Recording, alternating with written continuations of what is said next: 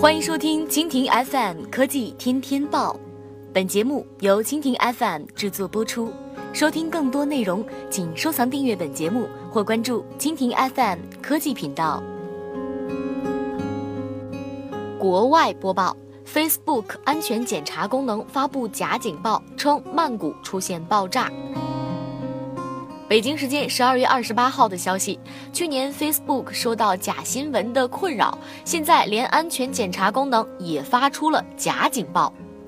安全检查是 Facebook 推出的警报功能。当恐怖袭击或者自然灾害发生的时候，该功能可以帮助朋友或者家人寻找自己关心的人，看他们在紧急时刻是否安全。到目前为止，安全检查已经被激活超过三百三十五次。该功能曾被飓风、大规模枪击事件和恐怖袭击激活。本周二，安全检查自动功能失去控制，它发出警报称泰国曼谷出现爆炸。工具还引用媒体消息称事件属实。幸好警报在一个小时之内解除，因为泰国曼谷并未发生爆炸事件。一条链接将读者引导到某网站，让他们了解详细消息。然而，网站视频所显示的却是2015年的爆炸事件。很快，链接在安全检查功能中扩散。Facebook 宣称，发送泰国曼谷爆炸警报之前，已经通过可信来源检查过事件的真实性。Facebook 新闻发言人表示，安全检查功能激活之前，Facebook 会通过第三方可信来源证实事件的真实性，然后让社区使用工具与朋友家人分享信息。